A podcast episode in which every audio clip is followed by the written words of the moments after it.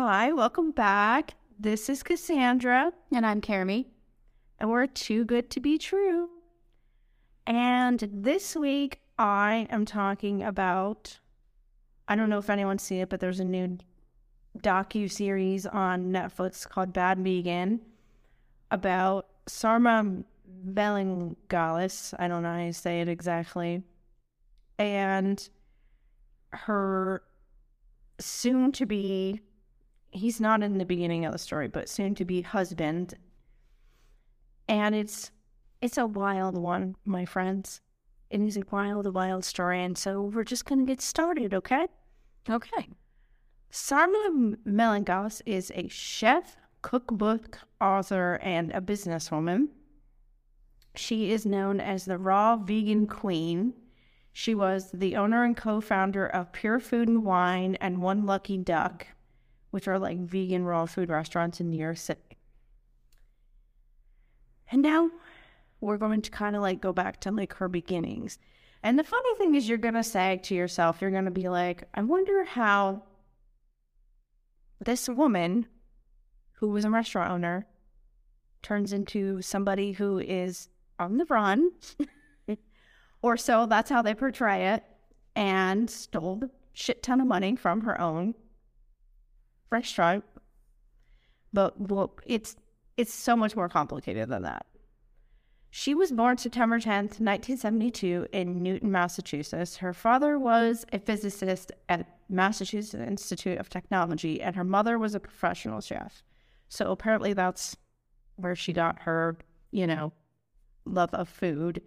Her mother had co-founded a apple orchard called Allison's Orchard. Just a fun fact, I guess.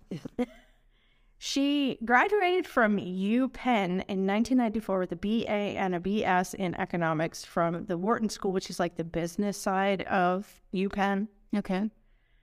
And so she moved to New York and then worked in investment banking because she went to school for economics. But she wasn't passionate about it. It wasn't like her thing. She was doing it more because money. Right. You know what I mean? And so she left there and enrolled in the French Culinary Institute, which she graduated from in 1999. After she graduated, she meets Matthew Kenney, who is a star chef and is like really renowned in New York City. They start dating, opened their first restaurant together, which was Commissary in 2001, but that closed in 2003 because, you know, restaurant business. Yeah. It's hard to keep restaurants open, and usually you're going to fail a couple times before you actually make it. Yeah, a lot of people think that getting another restaurant business is easy money, and most of them make no profit at all for the first, like, I think 5 years or something. A lot of them fail very quickly. Like that diner that's right there at the corner in Catawissa, the one that's in the old railroad station. How many have come and gone from there in the last couple of years? Yeah, many, because I don't think people realize like how much cost you have when you're running a place like that, plus you have to pay employees and et cetera, and around. But like I said, that didn't work out. And then she consulted for Jeffrey Chaderel, who is an actor, restaurateur, and financer at the China Grill Management. And in June 2004, her, Kenny, and Chaderel decide to open their own restaurant with Chaderel like backing them up as like the financer or whatever of the restaurant. And they called it Pure Food and Wine. And it was going to be New York's first upscale raw food restaurant. So it was like a big deal, I guess. Raw food. Nothing is cooked. I was going to say, everything's raw. Yes, nothing is cooked. Now, is this also vegan or just everything was raw? It's just all raw, and she is a vegan, and I think most of it was vegan. I said it was. I don't know if everything was, but I think most of it was, because that's And yeah, but her brand, kind of, that's how she lived her life. I would hope so, because, I mean, you can't be serving, like, raw chicken. Yeah.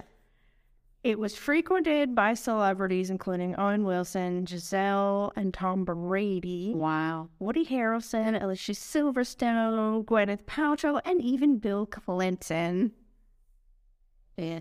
It was listed twice in the New York Magazine's Top 100 Restaurants. It was also in Forbes Magazine's list of all-star New York eateries 5 years in a row. So, I mean, it was a big deal. It was like something new at the time, kind of, you know what I mean? And it was like at the time when people, I think, were like really... Yeah, I'm going health conscious to say that was just kind of coming out. It was like a thing then, you know. It's still a thing, but I think that was when it was becoming an emerging thing. Yeah. And she had an executive chef. Her name was Nikki King-Bennett. She had an operations manager, Jim Switzer. Joey Rapese was her beverage director, and Andrew Elliott was a graphic designer for her. Employees described her as like genuine, real, very compassionate, warm, inviting, overall just like a good person. Mm-hmm. Do you know what I mean? And they often called her Sarmama. Her name's Sarma, but they called her Sarmama, which is, I mean, kind of cute, I guess. Yeah. She says that because, like, at this time when it was like a big deal, she was mostly the face of it. Like, her and Matt Kenney were dating, and they kind of did it together, and he was already well-known, but she was kind of like the face of it. She was in magazines. She was on magazine covers, you know, all that shit, mm-hmm. all that crazy stuff. And then she said that, like, all people see is, like, a beautiful woman living, like, you know, a healthy lifestyle, doing all this fancy stuff, but it's, like, a lot of hard work. That's what I was going to ask. Like, I didn't want to sound like an asshole, but I was going to be like, was she cute? Is that why she's the face? She was a pretty cute little blonde girl, you know. Uh-oh, I didn't expect that of somebody named Sarma. She's blonde, yes. If you watch Dumperman, see, she's, like, adorable. She's, like, she was, like, I guess, like, not super young, though, like late 30s, early 40s when they started all this, when all this went down or whatever. But, like, she looks good, but also she's a vegan. So, I mean, she's living that healthy life. And they're like, and she, like I said, she was like, you look like you're doing really well, but there's so much going on behind the scenes. That's the thing. Like, when you're doing something like that, it looks can be deceiving. Let's just say that. Do you know what I mean? Yeah. And they were doing well, but it's also very challenging, and it's a lot of hard work, and there's so much you have to do behind the scenes when you're running something like that. You know what I mean? So they had, like I said, they started Pure Food and Wine, the three of them, but they also ended up opening this other place that was kind of related to it and part of it, and it was called One Lucky Duck Juice and Takeaway. Oh. And they opened that in 2007, and it was like attached to the restaurant, so it was like right next to it. Okay. But it was like a retail store, basically. They also launched a website, oneluckyduck.com, in 2005, which was like an online store that sold stacks, prepared and packaged like food from the restaurant, as well as ingredients to make the things, if you or healthy food ingredients, you know what I mean? You know, that sounds like a nice idea, because honestly, there's food that I like at restaurants, but I don't want to have to do takeout. If they would package up their shit and just sell it, it's kind of cool. Some of them do. I mean, I've seen some Panera mac and cheese and stuff in Walmart in the frozen food section, but I mean, if you could just go and get yourself like a nice meal from one of these restaurants that's just pre-packaged, like, guys, get on that, take it home, get on, yeah, and do what you need to do, and not have to go to the restaurant and get, you know, takeaway. Yeah, it's kind of a neat idea. It also sold skincare, supplements, books, apparel, and like home products, and all things were related to raw, vegan, and organic living. Hmm. Which makes sense because that's their brand. So her and Matthew Kenney also released a cookbook together around this time. But things were kind of, you know what I mean? Matthew was not a good business person. He was a very good chef, very talented, whatever. But he was known to stiff investors and not pay bills. Oh, that's great. That's what you want. Yeah. And they ended up having a very public split, but continued to work together. That's weird, because if he sucks as a businessman, I wouldn't even want to work with him, let alone be in a relationship. I mean, the relationship and the business are separate. So if you're not working as a partnership romantically and he sucks as a business partner, why would you want to continue the business? It only goes on for a little bit. And then Jeffrey Chaderel, the backer, the financier, he has to choose between one of them because they both come to him in 2009 are like, I can't do your thing more. Mm-hmm. Do you know what I mean? And so he decides to go with Sarma and kick Matthew out of the restaurant because of his bad financial background and just not knowing how to run that part of a business. Yeah, that makes sense. So he chooses Sarma and tells Matthew to go on his way. He sold the business to Sarma outright for $2.1 million. Chaderel. I was like, do I have his name right? And he's the one that sold it. He sold it to her, so now she owns it outright. Like all divisions of the business. So did Matthew, was he ever an owner in it, or was he just working? He was just, I guess they were just working in it, but Chaderel was the person that basically put the money forward to. So he technically owned it. Okay, I was thinking that they all owned it and like he was just in it. No, they kind of just went in it together, but he was the person who basically paid to open it. Okay. But she bought the business outright from him, but it was let. Okay, so she owes him the $2.1 million, but he said she could be the outright owner, but then she's got to make payments to him to pay off the $2.1 million. Okay. And at this point, she takes on a lot more, obviously. And she's very proud of what she's been able. She starts a social media page. That's when she hired that graphic designer, you know, and all that. And she has, you know, vision and drive. She's very committed. She just, this is what she wants to do. And she's very set on it. The problem is she doesn't have like a ton of money, like Chaderel. Do you know what I mean? Right. December 2009, they open a second One Lucky Duck location in New York's Chelsea Market. I've never been, but I've heard of it. Mm-hmm. This location was in operation till January of 2015. There was a third location in San Antonio, Texas, that was in operation from 2014 until 2016 also. That's random. I'm just noting that. We're not that late in the story time-wise, but I'm just noting it. Yeah. And here's some interesting information. This is when stuff starts getting real weird. So Alec Baldwin was someone who came to the restaurant a lot, I guess. And she met him. He kind of took a liking to her, whatever. And she said she felt like she already knew him somehow. It was like, you know, like when you meet somebody and sometimes you have like this instant connection, instinct type of connection. And he obviously had a crush on her. But she was already seeing, I guess, someone else. Not that Matthew Kenney guy, because they're done, but seeing someone else. So she's looking up dogs for him to adopt because this was like before he was married and had a million kids or whatever. He's going to say, so he wasn't involved with Hilaria. Hilaria. Yeah, we'll get to that, but no, not yet. AKA Hillary, New Jersey or something. Yeah. So instead, she's looking up dogs for him to adopt. But she sees a dog and she's just drawn to this dog, okay? And she's like, I have to have this dog. So she ends up adopting a dog. His name is Leon. Ew.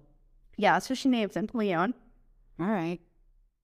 But she said she always regretted not dating Alec. That's what she said. I really thought that was going to go to she regretted not naming the dog, not Leon. No.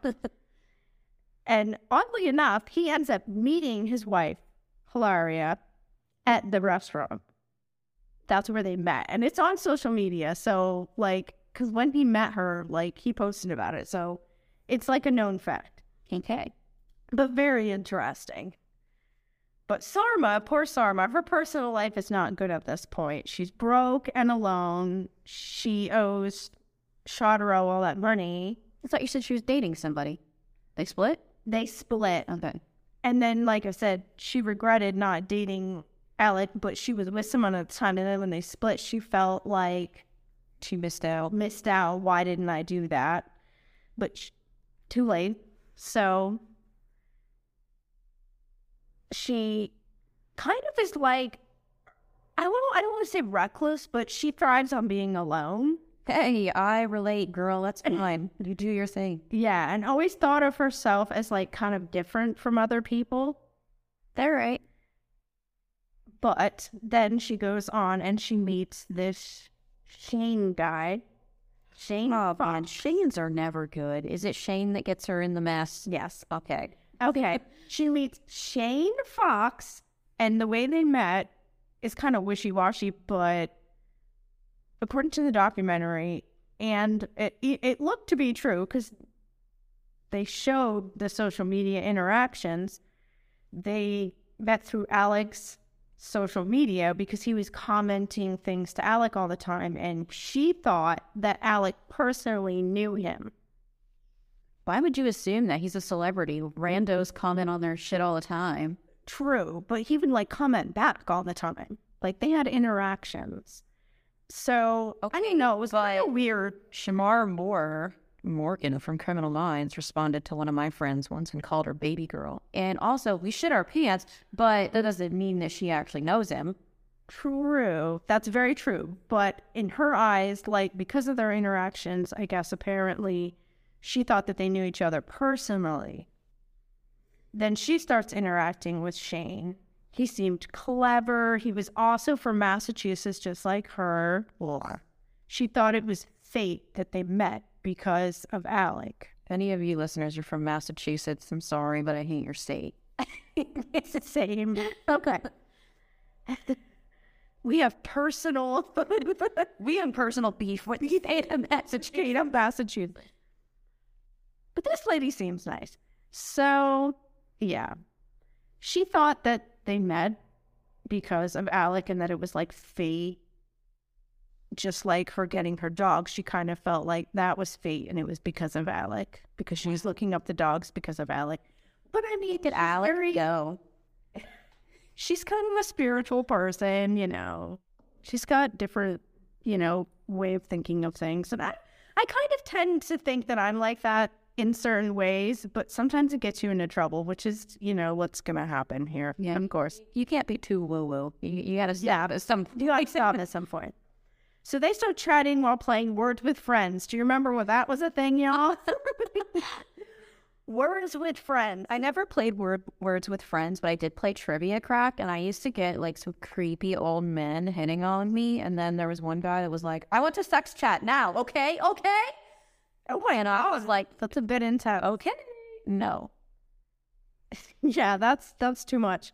And I would never, I'm sorry, but, like, I've never chat with someone on a game, but that's what she did. But then again, she had seen him interacting with Alex. So she, like I said, she thought that it was okay. They met in person at the end of 2011. It's getting juicy. Yeah. But he looks different in person than, like, his photos and things and stuff that they had shared. They always. And she had kind of saw him as, like, a big, strong guy, a protector type. And she kind of fell for him before they even met in person. Do you know what I mean? I mean, by every direction. And it does. That's why catfishing is a thing, because people fall for an online persona before they meet the actual person. And he even would tell her things like he'd been waiting for her for 1,000 years. Oh, gross. You know, he was in love with her before he even met her. You know, crazy bullshit like that. Oh, God. If you guys could see my face right now. Yeah. That's probably why this child is staring at me through the door. Oh, my gosh. When she first introduced him to people at work and whatever, she told some people he was her cousin and other people he was a friend from high school, like a high school friend. That's how she introduced him to people. She probably didn't want to look crazy, like, hey, I met this guy online. I guess back at that point, online was still kind of, people were judgy about it. Nowadays, they're just like, whatever, girl, go on Tinder, it's fine. And they were like, okay, but like, who is he? And I guess he had 50,000 followers on his, I don't know if it was Twitter or Instagram that they, I don't remember what they were using. But it was 2005. Instagram didn't exist yet. I guess. It was Twitter, I think. Instagram ran out in 2012. I know this because I was on it immediately. Okay. I don't remember. That's why I'm like, I don't know. And he said his occupation was black ops, under the radar. He was an ex-Navy SEAL, all this mumbo jumbo. Jesus Christ. I know, that's what I'm saying. She said he even had like a SEAL thing on his computer, like before you get in it. Okay, you can't possibly just put a desktop up there. I'm stating what I know. Okay. And a passcode on his laptop. Whoa. Not a passcode. He had an assistant and a driver. He had Rolexes.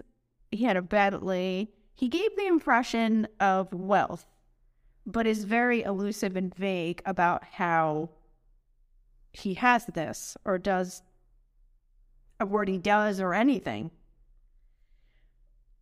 But if he's working like something under the radar, like black ops, that's impossible to disprove, because it's like, it's not like there's a website or a homepage that lists the people that work for black ops. Here's the thing also, shouldn't it have been a red flag? Because I'm pretty sure people that actually work in black ops don't tell you that they're black ops, and they wouldn't show you their steel laptop and like they. And don't did he say that he showed her? It's just she saw it. I don't know. Yeah, but okay. Yeah, crazy stuff. I don't know. Well, if somebody tells you they're a CIA agent or something, automatically know that they're not a CIA agent because they don't tell you. Yeah. Sarma said she does not remember the exact first time he asked for money, but that he made it seem urgent, like life or death. Don't think always. And that he needed it right away. Of course, there's the sense of urgency. Yes. Sarma's sister says that she was very generous and liked to help people just by nature. That's just how she was. And she, in the documentary, talks about her helping these like homeless people when they were younger. And her sister like tried to tell her like, hey, you can't help every single person, because she's like going from person to person, you know, on the street. And I don't know what age they were at the time, but she does kind of befriend a New York homeless man. His name's Anthony Caruana, and he knew her for 9 years. And like I said, they met because he was homeless. And he said the way he describes it is their eyes connected, and she smiled, and then they just made conversation and whatever from there, and became fast friends. He even came to a staff Thanksgiving at one point, stored his winter things at her home. Like, but did she, I mean, what did she actually do for him? I mean, if he's a homeless, well, I don't but things she just was his friend. I don't think she tried to do too much because I feel like those people are prideful. You know what I mean? I hate those videos where people are like all up in homeless people's business. Oh, yeah, you should do all these things. No, if you're gonna do a good deed, then just do the damn good. Just do the. You don't need to. A lot of them make up the excuse where they're like, "Well, I'm just showing it so that other people will be inspired to do it." No, you're showing it to get points for being a good person. You need to leave them alone unless they want you to be filming them. And I can't imagine being unhoused and wanting someone to film me at my lowest. No, I can't imagine that either. He says Sarma touched his heart in a way no one else has. He kind of like gets choked up. Aww. When he met Shane, he got a bad first impression like right away. All right, you got to trust the dude. I mean, and you got to trust your friends. When your friends tell you that somebody coming into your life is bad news, you need to believe them because those are the people that know you best. I mean, a lot of times your friends know you more than your own family knows you. And if they're telling you, you know, I'm getting a bad vibe from this person, I'm not saying outright dump that person and run for the hills, but maybe take what they're saying into consideration and take off the fucking rose-colored glasses and start to see if there's any real red flags. Yeah, he said he was just like sitting up there in the apartment, didn't even introduce himself, no introduction, didn't say, hey, I'm so-and-so, no handshake, no nothing. Ew, I mean, I'm extremely introverted, and even I do that. Like, I would never just...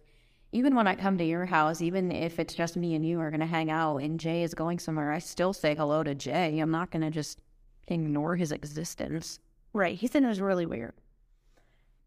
But also, like when he left or whatever, he's like, hey, you know, if you ever need anything, because like he would like do things for her too. You know what I mean? Like they had a friendship. And he's like, you know, I'm here if you need me, this, that, whatever. And he said, she's got me. That's why I'm here. Ew, no. Red flag. Big red flag. I'd have been like, get the fuck out. What the? Like, that's very controlling. That's like very, she's my property. I'll take care of it. Get out of here. Go. Yeah. The workers at the restaurant see the name Anthony Strangis come up on the caller ID when Shane is calling the restaurant at one point. So they Google the name and find out he's not Shane Fox because Shane Fox is Anthony. They are one and the same. Fine in it. Yes. And yeah. So they Google him, like I said, and they see that he has been in jail before. Falsely impersonated a cop. He's just all around shady. Like everything surrounding him, shady. Yeah, shady Shane. But when people come to Sarma and they say whatever to her, she dismisses it, wasn't hearing it. Sarma, look, girl. No, okay, no dick is that good. I don't know. She says it's in the past and that it's fine. No. But they do break up for a bit. Sarma goes to stay with her mom in New Hampshire. But while she's there, she's got time while she's home by herself. Her mom's not around. She gets lonely. Because again, I'm assuming her mom's working or whatever. I don't know. We're calling up Shay. She called him. And he picks her up and drives her and Leon home to New York. What kind of breed was Leon, you know? I think it was like a pit mix type. I don't know. Gray, bigger dog. I saw it. I just don't know much about dogs. You're going to have to show me a picture. I will. So I can determine what he is. He's a cute dog, though. And what's unusual is he brought his dad with it. Okay. And the dad backed up everything he was saying. So was it really the dad or was this a paid actor? No, it's the real dad. Okay. The dad is just a piece of shit too, which we will find out later on. Okay, cool. We'll hear more about that. She got pulled back in, obviously, says she felt understood and that this was what was meant to be. I don't know. Okay. They go home, like I said, and in the next, like, days or whatever, he ends up taking her to Tiffany's. She tried on rings, some of which were upwards of, like, $800,000. Yeah, Tiffany's is not cheap. Yeah. And so she's thinking, like, oh, we're on the fast track to, like, engagement. Things are going to be good. Things are going to be, you know, whatever. Things are looking up. They even go to this place called the King Cole Bar after, and she tells him she loves him because at this point she's starting to feel like she does. You know what I mean? She's feeling that connection. She feels like he's making an effort, I guess. Things are better. They didn't buy a ring. It was just like the idea of it, like just trying it on and then, you know, I don't know. Right. The thing is, this man is a piece of garbage, okay? And so at any point when things are going down between him and her and she won't listen to him, later in the future as his story progresses, he wants her to remember that feeling. So he will bring this incident up all the time when he doesn't get what he wants. So be like, cumulative. Exactly. He'd be like, remember the King Cole Bar, you know what I mean? Be like, yeah, remember that feeling. Like, yeah, I do remember that feeling, and I'm not fucking feeling it now, so let's fix that. Yeah. So anytime that he didn't get what he wanted, the money he asked for, or anything like that, he would bring that up and hold that over. Cool. Remember that one good time we had 5 years ago? What the fuck? They also went on to look at townhouses. One was like $15 million. They were going through the same broker that Alec got his apartment from. So another connection to good old Alec Baldwin. And at this point, he's claiming that he has various funds stashed away. They even meet with private bankers at Barclays. But it ends up the funds never materialized because he didn't actually have them. And I'm sure he was falsifying documentation that he did and whatever. Who knows? What else is new? So the deal falls through. They don't end up getting a place. And at this point, Sarman is paying Jeffrey when she can, which is not often, but only a couple $1,000s at a time. At the most, it would be like 10 grand. So she still owes him a good sum of money. She's basically in debt. You know what I mean? Well, yeah. And she kind of saw Anthony/Shane as like, kind of like a savior, like somebody. She really thought that, like, at this point, she really thinks that he has money. He says that he's going to pay off her debts. So she thinks that he's going to pay this $2 million that she owes. And everything's going to be all hunky-dory. You know, he's like, I have the money. I'm going to make it all go away. And she felt like he could support her and protect her. That's the impression that she was getting at this point. And she felt like he trusted and believed in her, and she didn't have a business partner at this time, so she's just, I guess, grasping at straws. I don't know. Yeah. I really don't know. They meet with an attorney. The attorney says the easiest and best way for him to give her the money, if he is going to, in fact, give her the money that he says he has, is by marrying him. Hey, man. So within 24 hours, they got a marriage license and are married. And this is November of 2012. Oddly enough, she hid the marriage, though, from her employees, from her parents as well. Okay. When she did tell them, she had zero excitement is what these people were saying. And even hid the ring buy another ring that she would wear on the same finger that had like dangly things and stuff hanging off, but she's actually wearing it in her interviews. That's weird. Exactly. Yeah, you would think if she thinks so highly of him and she's so in love with him, you would be happy and proud to announce your marriage, not hiding it. I mean, because I hiding it because of what I think that things changed really quickly, and she was ashamed once this very quick marriage thing happened.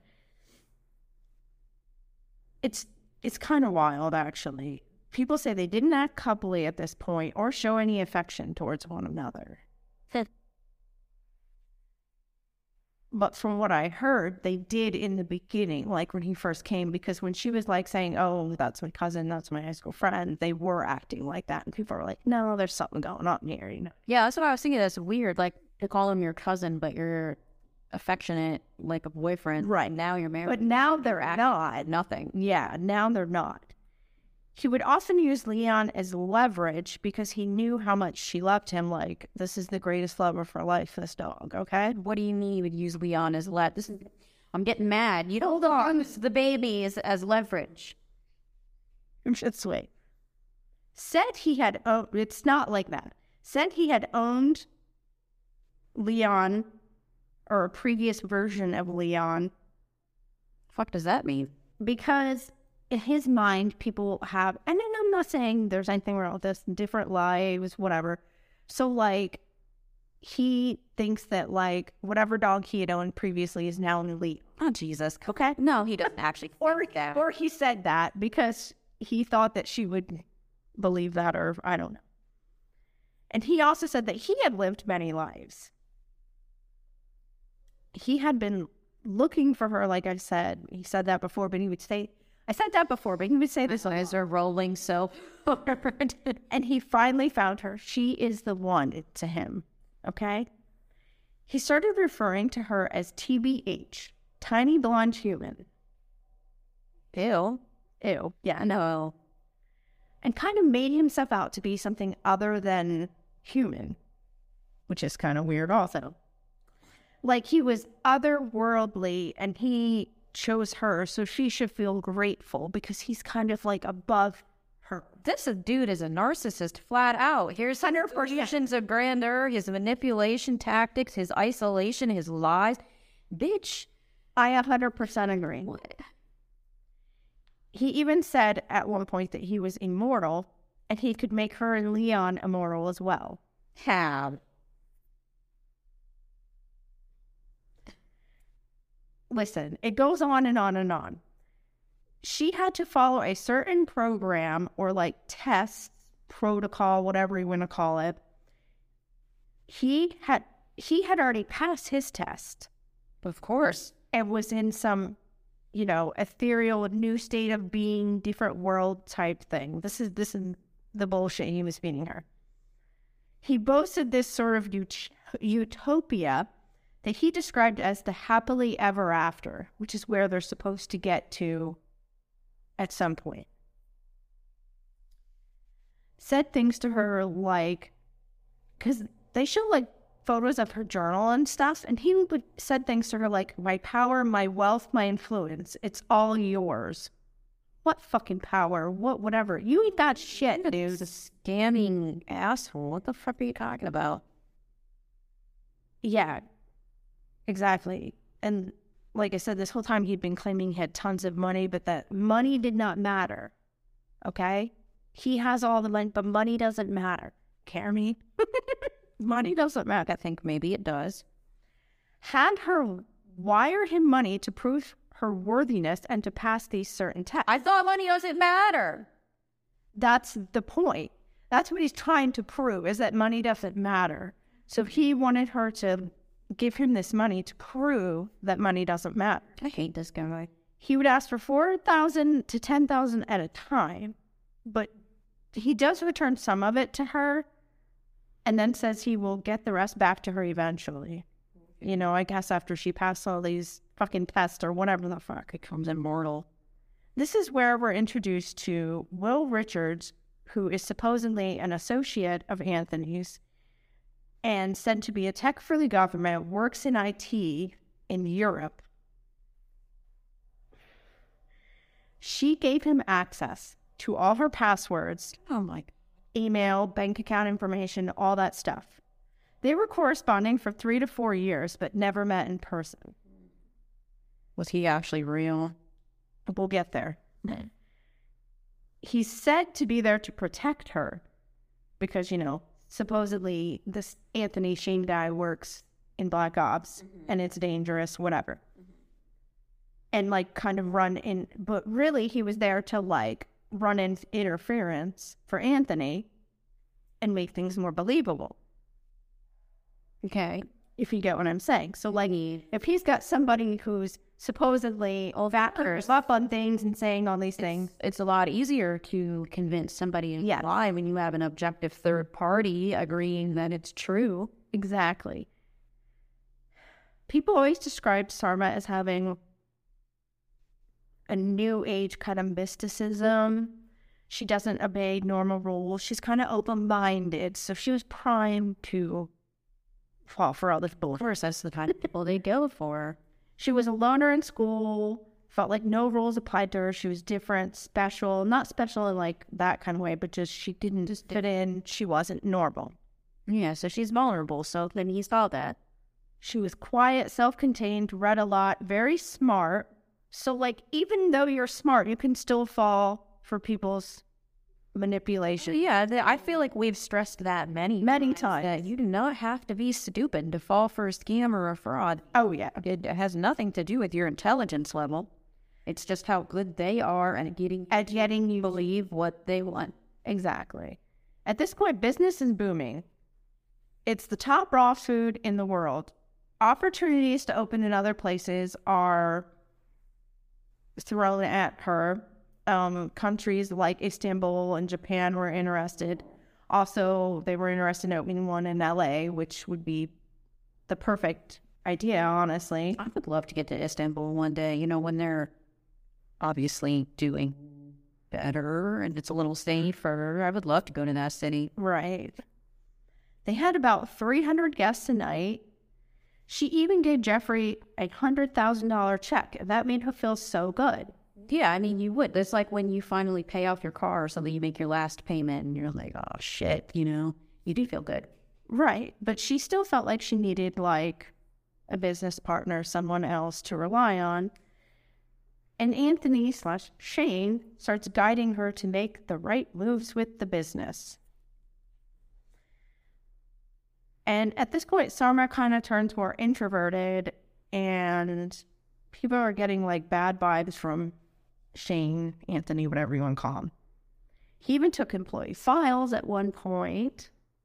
Ew. Why, I don't know. Yeah, you don't need to. If you're not officially part of the business, buddy, you don't need to be looking at employee files. Yeah, kind of crazy. Because that has all their personal stuff, like their address and everything in it. Exactly. He would kind of sort of show up and kind of boss people around, run things every once in a while for her while she was at the office, which was actually in her home also. The office was in her home. He also had this mentality where he said that people were either red shirts or blue shirts, which was like good and bad people. And he would just go around and just like pick people out and be like, you know. And so I think he was, like, analyzing the people at her work, too. Do you know what I mean? And saying, like, oh, this person's not good for you. Yeah, I have a feeling the only ones that were deemed bad were the ones that were seen through his... Oh, yeah, exactly. He started asking for huge amounts of money, $20,000 to $40,000 at a time. And when she refused, he would accuse her of valuing money over their relationship. Oh, well, this guy's the worst. Exactly. I know. It gets worse and worse.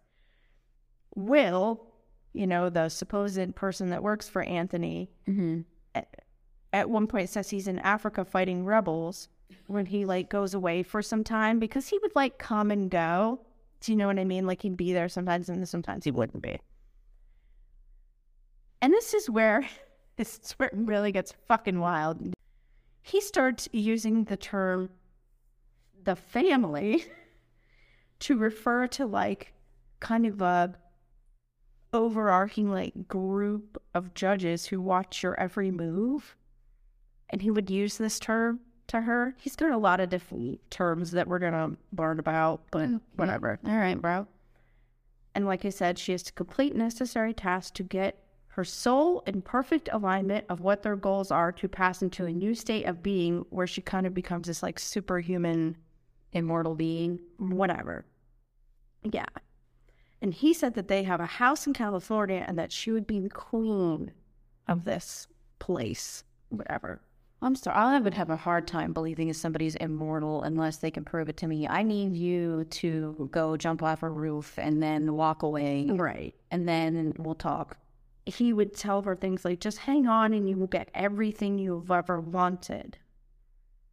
He starts, at this point, he starts asking for $100K per week. God. She's just draining her funds. If she doesn't do the things asked of her, then it will all be destroyed and taken away, is what he would say to her. Like, they have literal voice messages of this guy screaming at her sometimes. And I'm just like, I'm so torn between, is he just a narcissistic piece of shit who's abusing her, or is he genuinely mentally unwell? I kind of like, I don't know how I feel about it, but I think he's a narcissist. He would say things that are like, don't you want happily ever after? Or the, utopia type thing he was talking about. He would also use the term brother to refer to a mysterious being that could see anywhere and everywhere and knew what was going on at all times, you know what I mean? And when he says shit like that, it's like, is this a well-orchestrated narcissistic approach, or is he like a schizophrenic person? Said she would be killed by brother or the family if she did not wire him the money. He would say she wasn't safe, that she had to pack up her stuff and go stay in hotel rooms, which she did. Yeah, that's wild. It's just, instead of like being at her house, where her office was, she would take her laptop, take all her things, and go stay in hotels. Yes, because he had her worried that something bad was going to happen. Yes, and that's the only thing that's pushing me more into him being just a narcissist is the money thing. Because if he was just genuinely mentally unwell, he would be like, we need to run together from brother, and we need to just get away from him or hide from him or whatever. I don't think money would be involved, because most like people who are having or a mental break of some sort, they're not trying to get money over to them. So I think he's just an abusive ship. Yeah, for sure. Like I said, he would claim that something bad would happen to her if she went home. At one point, Andrew Elliott, the guy that was the graphic designer, was still working at her home office, even when she wasn't there. She was staying in hotels. Mm-hmm. And he found cabinet doors broken and what looked like blood on the floor, like red stains. Mm-hmm. I don't know. You can't make this shit up. He also would use the term in the box, which meant they were safe to talk and that no one was listening. So he would always say to her, when we were in the box, or like, I told you whatever when we were in the box. Like, do you know what I mean?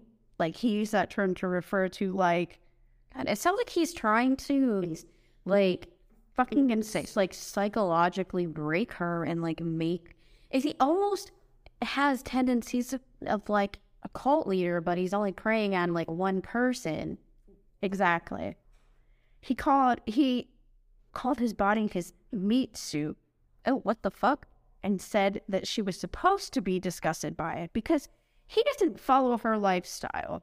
He's not the typical person that you would think that she would be with, which also was something that people were like, what the hell? She's doing it. And that, I try not to judge that because... And I don't either. Because I know several, like, gym rat guys who are real buff and they go to the gym all the time and they're just attracted to curvier women. And that's fine. That's their personal preference. But he would say that it was part of the test. Like, she was supposed to be repulsed by, like... So was you think he was saying that maybe to get her to not want to be intimate with him because he didn't actually care for her, he just wanted her money? Maybe. I have no idea. I just know that that was discussed in the documentary. And that makes me think, like, were they ever intimate? Because he, like, as a couple? I think they were in the beginning, but I don't think they were later on, because she even says that she was at a certain point disgusted by him, even the smell of him, she said. Yeah, I mean, because of all the gaslighting and manipulation. So they'll do that to you. He even once said, "If I tell you to take all your money out and light it on fire, you fucking do it." Oh man, I'd light him on fire instead. Oh yeah. Then comes in this guy, Nassim, who is an associate of Anthony's, who also, by the way, lent him money, $35,000 right off the bat. I want friends will gave it directly to him. Yeah, gave it directly to him. No, like, signed agreement, like, hey, I'll pay this back or anything like that. Just gave it to him. It's like, here, hey, can you give me, like, $10,000? I'll pay you back. Sure. If I had it. He also told him that he was ex-military and told him weird things, like the devil told him he had to collect souls and weird fucking shit. And he said he would get very angry when his bullshit didn't work on him. Okay, I think that there we go. There's our answer, because a genuinely unwell person, they're not, no, they just actually. They don't have that realization. They don't have that realization. Yeah. He once just, I don't know, just fucking crazy shit. It says that Sarma had sent Anthony $1.7 million between 2012 and 2014. Wow. Yeah. And Nassim, they talked to him again, and he says the first year that they were working together or being friends, whatever, Anthony spent, this is when all the shit starts coming out, Anthony spent 6 months of that year at the casino. He was sort of what they would call a high roller. He would get limos, free suites. So Nassim thought that he had money, and he thought that he was going to get paid back the money they lent him, too. Yeah.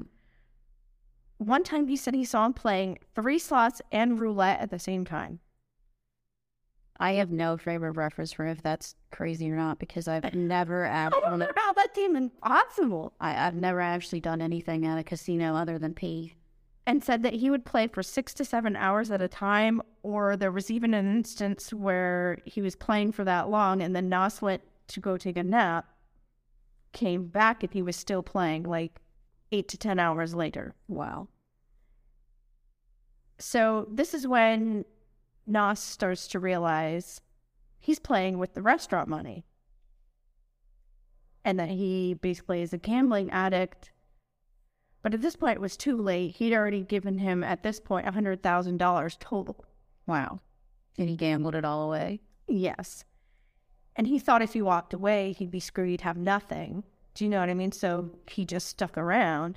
But at some point, him and Sarma kind of become more friends than him and this Anthony Sheen guy or whatever. He's kind of trying to help her. Yeah, I mean, it sounds like that's a good thing. They could use each other and less of him. Yeah. He even found out that Anthony stole a luxury car in Sarasota, Florida, and was on probation because he asked Nasir to take him down there for some reason, and he said he couldn't fly because he would get arrested. Okay. Because he was on probation from Florida. And so he was... Oh, fucking hell.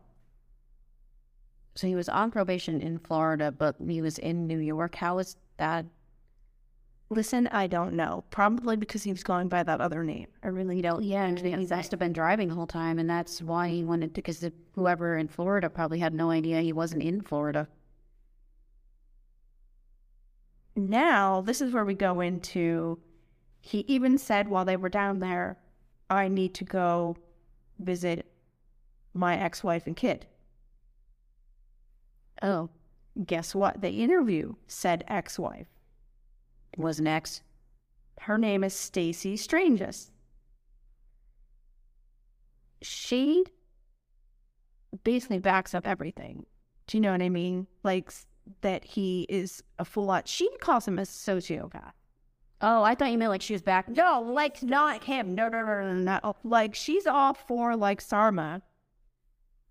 Like, she's like, this guy's a full-on fucking psycho, okay? She starts talking about some of the lies that he told her. Told her he was an ex-Navy SEAL, which he told pretty much everyone, that was shot in the line of duty, and... Once again, that was confirmed by his father, because she did meet his father also. He would say things to her like that they were reincarnated lovers who kept finding their way through time. What the fuck? I don't know if women are falling for this.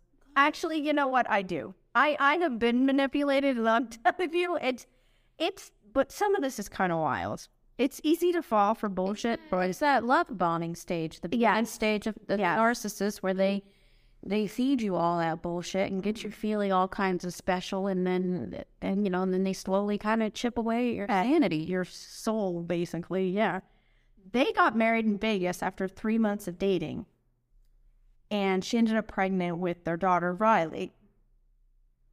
At one point, he told her he had an aunt who died and left him $5 million. They even went to a bank and set up 3 separate accounts, one for him, one for her, one for the soon-to-be daughter. She later found out that that was a lie, obviously, and he was flat broke and had no job and no motivation to, I guess, do anything. He even once said to her after the baby was born that he could kill her with salt and it wasn't traceable on an autopsy. Salt? Yeah, like if you consume too much salt. Do you know how much salt you have to consume? It's a lot.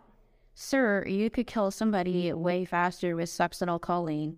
By the way, people, please don't take that. Don't do that. Please, I don't want to be implicated in anything.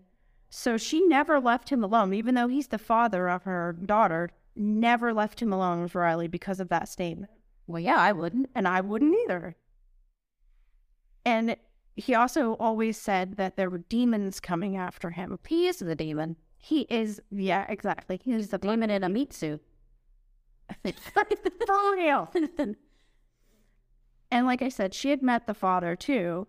And they do talk about the father a little bit. The father was a gambler also, an alcoholic, a cop. Great. Oh, great. Just all of it's great. Who at one point held his whole family at gunpoint. But then because he is a cop, when people were called, which was after the incident, he wasn't there anymore. It all got blown over. Of course. And of course, you know, fun fact, police are statistically more likely to abuse their families than other people. So, I mean, he didn't grow up in the best whatever. It was even stated that his father took him when he was a kid to places where he was gambling, drinking, whatever, and he was just like there, and he was witnessing all of this. Yeah, that'll mess you up, but yeah, you still... Not an excuse. You still make your own choices. Hang with me, my friends. I know this is a long one. Then he started having these things called, what he called cosmic endurance tests. For her in order to get to the world that was promised. He sent her to Rome to be by herself for 10 days with a one-way ticket. Okay, cool. Vacation. Away from him. Sounds good. True. Saying that the family, in quotation marks, would see how much she wanted it. Wanted what? Happily ever after. Go to Rome and be away from this stupid ass? Yeah, I guess. I don't know. So she wasn't replying to work while she was gone on this trip. Shane was doing it for her. She was not allowed, whenever all this shit would go on, she wasn't allowed to have any of her devices. Nothing. Okay? Isolation. Yeah. He was having her move money also. And he was staying in luxury hotels back home. He wasn't even staying in her apartment or whatever. He was living it up, okay? He's telling people he's going to take Pure Food and Wine to the next level. He calls a meeting at the restaurant while she's gone for these 10 days. Says he is buying the restaurant. And this made people upset, obviously. Yeah, I mean, I'd quit. Yeah. And at this point, she doesn't have enough money to make payroll. She's not there. She's away. He's there. She doesn't have enough money to make payroll to pay these people because he took so much money out of her account. Mm-hmm. So she has a friend loan her $100,000 so she can pay these people for working at her restaurant. He also told her while she was there she was supposed to meet brother. Wait, I thought brother was the bad guy. No. Oh, no, brother's the all-seeing guy. It's the all-seeing, all-knowing person, which was like Mission Impossible because, you know, it doesn't exist. It doesn't exist, and she realizes it's a lie. It's also said that Anthony knows it is all bullshit as well, but to some extent, they're thinking that he's kind of in love with the fantasy world that he created also, and he kind of like gets off on it or whatever. Yeah, or like he knows it's not real, but he wishes it was, and he likes to make the shit up. Eventually, he lets her come home, says she passed the test. She's basically, at this point, no longer running her restaurant. He kind of is now. She's kind of just there. She's there, but she's not. Do you know what I mean? She's so out of it, so just... No, like I said, he's like trying to psychologically break her. Yeah, it's crazy. He starts pleading with her family for money because he's depleted all her funds. At one point in Thanksgiving of 2012, he gets Sarma's mom to give him money. That's like the first time, I guess, that the mother actually gives him money. Mm-hmm. She ends up firing like the guy that was running things for her, operations manager, Jim Switzer, and it probably wasn't even actually her. It was probably this motherfucker who did it. Oh, probably, yeah. Seems like he's calling all the shots. Yeah. And after he accuses her of stealing money from the restaurant and then hires an untrained accountant who is funneling money by hand even at times to Anthony. Wow. People start questioning her integrity, her commitment to the restaurant, even her lifestyle of vegan in general at this point. This is where shit gets really crazy. And he, for some reason, says that they have to...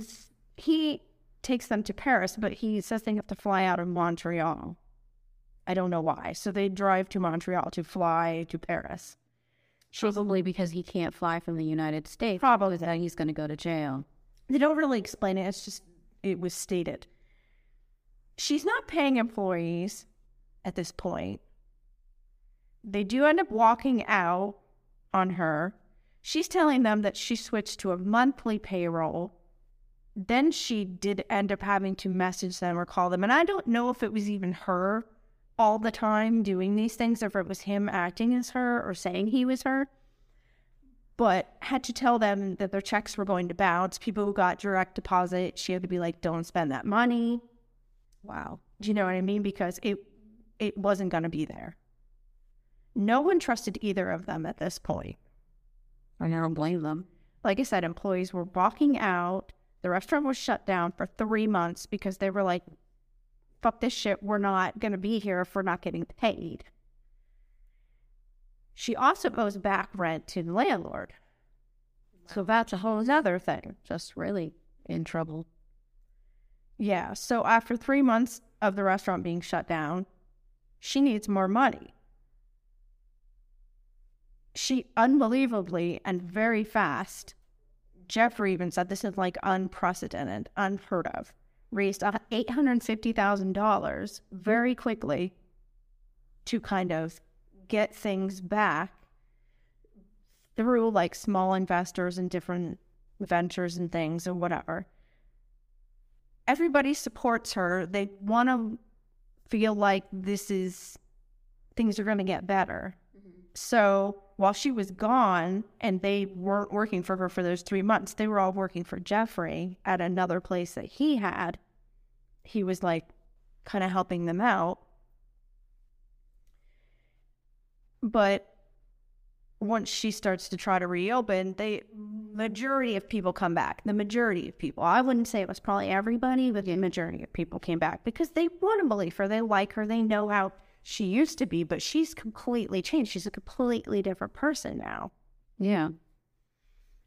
It's just wild. Strangis took all her funds from her accounts, drained them. So she wanted everything the second go around to be in the investor's name. She didn't want her name on anything. She didn't want her name on any accounts, anything. But she didn't want him to touch it or have access to it. Somehow he ends up, because he has access to her email, starts emailing the investors himself as her. This is when she finds out, said techie guy in Europe is actually him this entire time. Okay, that's what I thought. Which we all kind of figured and knew, said techie guy is him all along. And he was emailing people as her. And he would even email her as like other, he's just a fucking psycho, okay? Let's be real. He was reading all her messages, etc. That's how he always knew what was going on with her, even when she didn't tell him things. He knew fucking things, and she was like, how the fuck? Do you know what I mean? Yeah, well, that's how. At this point, she feels trapped. And it's just like, she said in her own words, it was like she had to believe everything because believing the alternative was too painful. Well, girl, which is valid, you know what I mean? But it's going to have to face reality at some, yeah. Cut to her telling Jeffrey Chaderel that someone named Michael Caledonia wants to buy them out and pay off the investors. But it's actually... It's Anthony again. God damn it. He makes her fly to Miami alone to face Jeffrey, who at this point feels betrayed. Well, yeah. Then she went from Miami to Connecticut,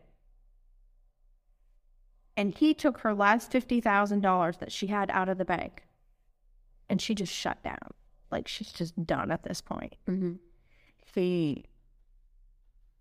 At this point is when they're basically considered on the run, is what they call it in all the articles and all the everything. She didn't see it that way because she felt like she wasn't even really there anymore. She wasn't participating in life anymore. Do you know what I mean? Yeah. And he was just taking her. He took her away. Everything she knew basically is over. Her name is tarnished. There was whole families that worked for her not getting paid. Right. And she doesn't have anything. She's got nothing. And she said there was no discussion, nothing. And she did not realize that she would be considered on the run. And she even says, why would she leave willingly with someone that she, you know, didn't really care for at this point? Also, she just raised all that money in order to reopen, so why would she just take the fuck off? Mm-hmm. But he's pissed at this point. Do you know what I mean? Like, they have conversations of him, like, screaming, like, she ruined everything. Because why you ruined it? Because she didn't want to have her name on all that shit so that he couldn't take all this money and shit again. It's fucking unbelievable, honestly. Spring of 2015. It says they were doing a lot of driving. They were considered fugitives and hiding. She covers her tattoo with a Band-Aid because she had a tattoo that was of the duck for her brand. Okay. So that would be something that would be very well known if people saw it. Yeah. Whatever. So she would be like a big, one of those big Band-Aids to cover it up. Goes by the name Emma. They're going where there are casinos. They end up in Vegas for months. Of course. Yeah. She said during this time, she was basically on her own because he's wasting whatever money at the casino he has left at the casino. She says she was just unpleasant experience. There was no healthy food for her to eat. There were no things that she was interested in Vegas, like bookstores or, you know, magazine type things, newspaper stands, that sort of thing. She said she was, this is when she says she was repulsed by him. Even the smell of him made her sick. Mm-hmm. He starts having her mom send him money all the time at this point. That's how he's feeding his fucking gambling bullshit. Mm-hmm. She doesn't even know that he's talking to the mom. She doesn't know they're in communication. Oh. Which is just wild. But he's telling the mom, he tried to do it to other family members too, but they wouldn't fall for it, the father and the sister, because the mom and the dad are divorced. And he tried to talk to the father and sister, and they were like, fuck that. I'm not falling for this fucking bullshit. Because he would say, like, he needed it for Sarma. She's not well. No. Whatever. This, that, whatever. The mom fell for it, though, and sent him money multiple times. He won't let them talk to her. He only did a handful of times, let them talk to her. And that was like after very much persistence. Mm-hmm. 10 months go by and he asks, he's running out of money. He asked her to get $60,000. He's like, you have to do this for me. What the fuck ever. You know what I mean? Mm-hmm. So they end up stopping back in New York. They go back to New York so she can get this money from a friend because... at least she doesn't have. Yeah, she doesn't have anything. Or so that's how the story went. Now, I don't know. Maybe this is all kind of like a little wishy-washy. You know what I mean? I don't know. Then from there, they had to Pigeon Forge, Tennessee, near Dollywood. She was financially and mentally drained at this point. She had nothing left. Nothing. She's like grasping at straws. She said she was living on freaking Chipotle because it was like the most healthiest alternative she could find. It was like vegan bowls from Chipotle. Wow. She even made a friend at the local Chipotle there because they were in Tennessee for 10 months. His name was Dustin, but he knew her as Emma because that's what she was going by. Right. And he called, in his interviews, he was calling Anthony Chris. So apparently he was going by brother, alternate. Yes. They are being sued by these investors for $280,000. They have warrants out for their arrest. The employees have walked out again and are picketing for their wages. It's just a mess at this point. And this is when they get caught. He has a delivery of Domino's pizza and wings delivered to Fairfield Inn and Suites where they're staying. And so he pulled up Andrew Tate in his own name, in Anthony Strangis' name, in his name on his own credit card, like a dumbass. Okay. So May 10th of 2016, they were arrested. They spent 10 days in jail in Tennessee. Then they were flown back to New York and driven to Rikers. She was in jail for 1 week and got out on $300,000 bail. And they were being charged with grand larceny and criminal tax fraud. She spent 1 year out fighting her case, and she was facing a maximum sentence of 15 years. Was accused of stealing about $2 million in all and owed the government, like, taxes of $400,000 and owed back wages to her employees of $40,000. That's a lot of money. Yes. And this is when she finds out that Anthony, because she calls her mom, I'm assuming, for her one phone call from the jail, finds out that Anthony was getting money from her mom and that he took $400,000 from her total.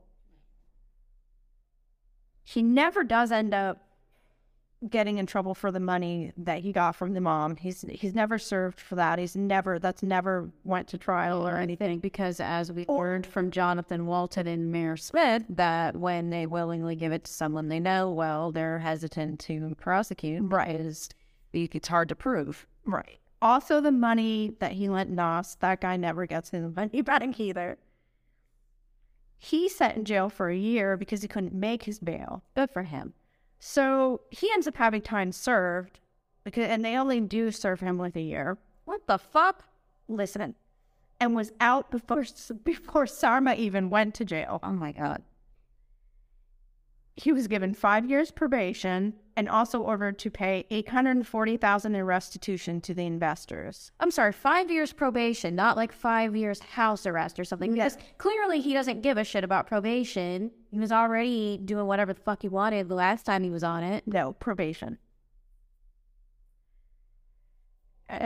It's just insane. So they show that from January of 2014 to January of 2015, Sarma transferred money totaling over $1.6 million to her personal accounts and then to Anthony. That's crazy. Then they have a breakdown of the money that he spent. He spent $1 million at Foxwoods MGM Grand in Connecticut, $200,000 at My Vegan Sun in Connecticut, $80,000 in specialty stores like Rolex, etc., and $70,000 on hotels in Europe and New York. Wow. Sarma pled guilty to charges of grand larceny, criminal tax fraud, and a scheme to defraud in exchange for 5 years probation. She only ends up serving 4 months behind bars. And as soon as she was out, she filed for divorce in May of 2018. Thank God. I hope that she's gotten serious therapy since then. She paid all the employees back through their lawyer, because they had a lawyer, with money she received for the source materials and images that she contributed to the docuseries. But other than that, she was not paid for her time before this. That's not how those work. Yeah, a lot of the people don't get paid. A lot of states have regulations where you can't make money from stuff like that, right? Books and art and television deals. So with that, I have some afterthoughts because of the way that this was treated in the media and also the way that people treat her. To me, is she a victim? She's a victim. She's for sure a victim. Yeah. She was so manipulated and it was so extreme that, I mean, it doesn't absolve her of all guilt. She did obviously not pay her employees and all of that, but right. At the same time, she was clearly a victim of a narcissist, of an abuser. I 100% agree, but I'm just saying that there are certain people who think that she's somewhat at fault, and that's why, I thought it was important to bring up the conversation. Should she be held accountable? In my eyes, it's clearly manipulation and psychological abuse. Yes. It's like some people are like, oh, was it just bad decisions or was she brainwashed? They would say shit like, why not run away or call the cops? You know what I mean? And she says that she believed what she was told to be true. And in her eyes, that was her reality. And that's where it's so hard for people to understand and to really grasp that. Because when you're doing all of this under duress because there's a physical threat to you or somebody saying, if you have a physically abusive husband who's going to beat the shit out of you if you don't give him the money, everybody totally understands that. And that they're, she's a victim. But because it was psychological, they don't have the same level of empathy for her because they think, she just made that choice. Now, should those employees have to have been paid for their time and everything? Yes, of course. But does she deserve time in jail? I mean, I'm not a lawyer. I'm not a prosecutor. I can't give you a clear answer on that. But what I feel she should have had was severe psychological, therapy and help and stuff rather than what does locking her in a jail cell do for her in the end, because the lady's seriously fucked up from all the stuff that she went through, and she's going to need all kinds of help. to get her mind right again and to be able to get to a place where she can make amends and whatever that she might need to do for the people that she harmed through this. But in the end, I feel like he's responsible because he's the one that he broke her. Yeah, I literally feel the exact same way, but I felt like it was important to address it because people were saying whatever, and they just threw her under the bus in social media and like in the news and everything, all the articles I've read and shit. It's like they're just tearing her apart. And I think it's because people just do not understand that type of abuse, like you were saying. And there's no physical proof other than, okay, she has voice messages, she has stuff on her phone, you know, whatever. But people just don't understand. I have said this before. I feel like psychological abuse is even worse than physical abuse. Oh, yeah. Yeah. I don't wish that people really need to gain more of an understanding of how all that works, because it's, you get to a point where you either are brainwashed into believing what they're telling you, or you know it's bullshit, but you're scared because they've taken everything from you and you feel like you have no other resources. It's very complicated, and I mean, she's still a victim. It's crazy because she still says that she thinks, because this is just the kind of person she is, she thinks that things happen for a reason and it will ultimately all make sense. And I'm like, this poor girl. Like, what the? No, I'm sorry. You can't make sense of someone doing that. There's no sense from that. There's nothing. There's no good that comes of that. There's also people that say, okay, perhaps she would have conned him had he not conned her. Now, why? How?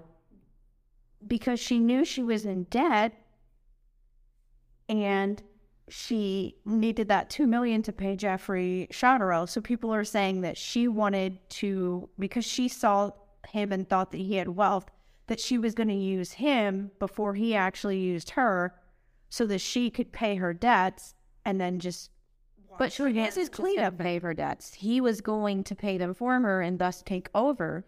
What was she really gained from? I don't know. I'm just saying that people... Yeah, I don't know. I know you're saying that, but...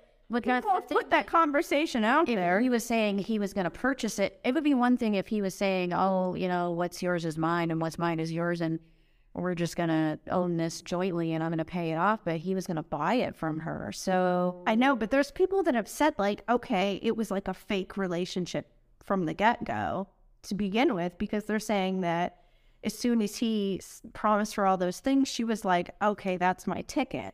You know what I mean? I mean, and maybe so. And maybe so. But only they will know the truth. That's the truth. No one knows but them. She also has said that there were, like, inaccuracies in the documentary also, which I'm sure there are. I mean, they have to sensationalize it. That's just the way that things go. And that she even said that she outright did not want to marry him. And I don't know what happened at that time when all that happened or went down. In that 24-hour period that they ended up getting married, I don't know. Only them two know. Maybe she was threatened. Maybe she would. Who the fuck knows? Right. Do you know what I mean? And she also said, as for the running away part, why would she run away, after, like I said, after she raised all that money to reopen it? And she said she used 90% of the money that she raised to reopen and make payments that she owed to people. Why would she just take off? Right.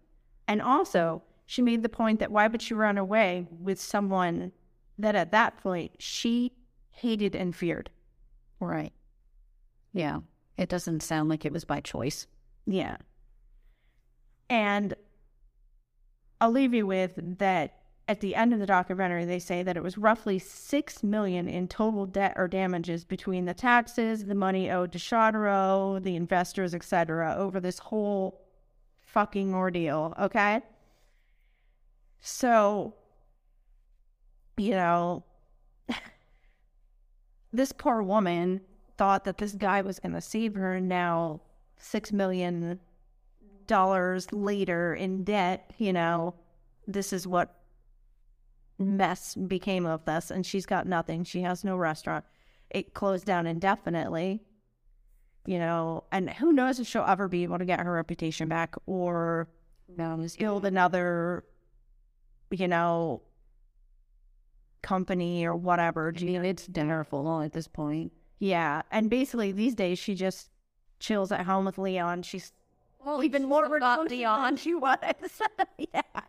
It's funny because in the articles I was reading this stuff, are like, he may not live forever, but, you know, he's still there. He just celebrates. Well, I don't remember when this article came out, but he had celebrated his 12th birthday or whatever. I don't know. It's old for a dog. That is old for a dog. So, friends, if it seems too good to be true, it is.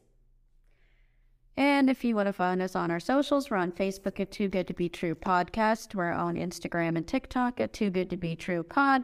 If you want to shoot us an email and talk about this insanity or anything else you want to talk about, we're Too Good To Be True Pod at Outlook.com. You can also go to our main page, which is in the show notes, and leave us a voice note if you want, or support us monetarily. We're making a little bit of money off of the one ad that we've recorded, but if anybody wants to give us a little tip for like a thank you for putting out content, I have bookmarked a mic set and stuff that I would like to get. So if we could get the money for that, that'd be great. Although we're never going to beg for money, but if you feel so inclined, go for it. Yeah, that'd be pretty sweet to get some stuff, you know? And thanks for listening. Bye-bye.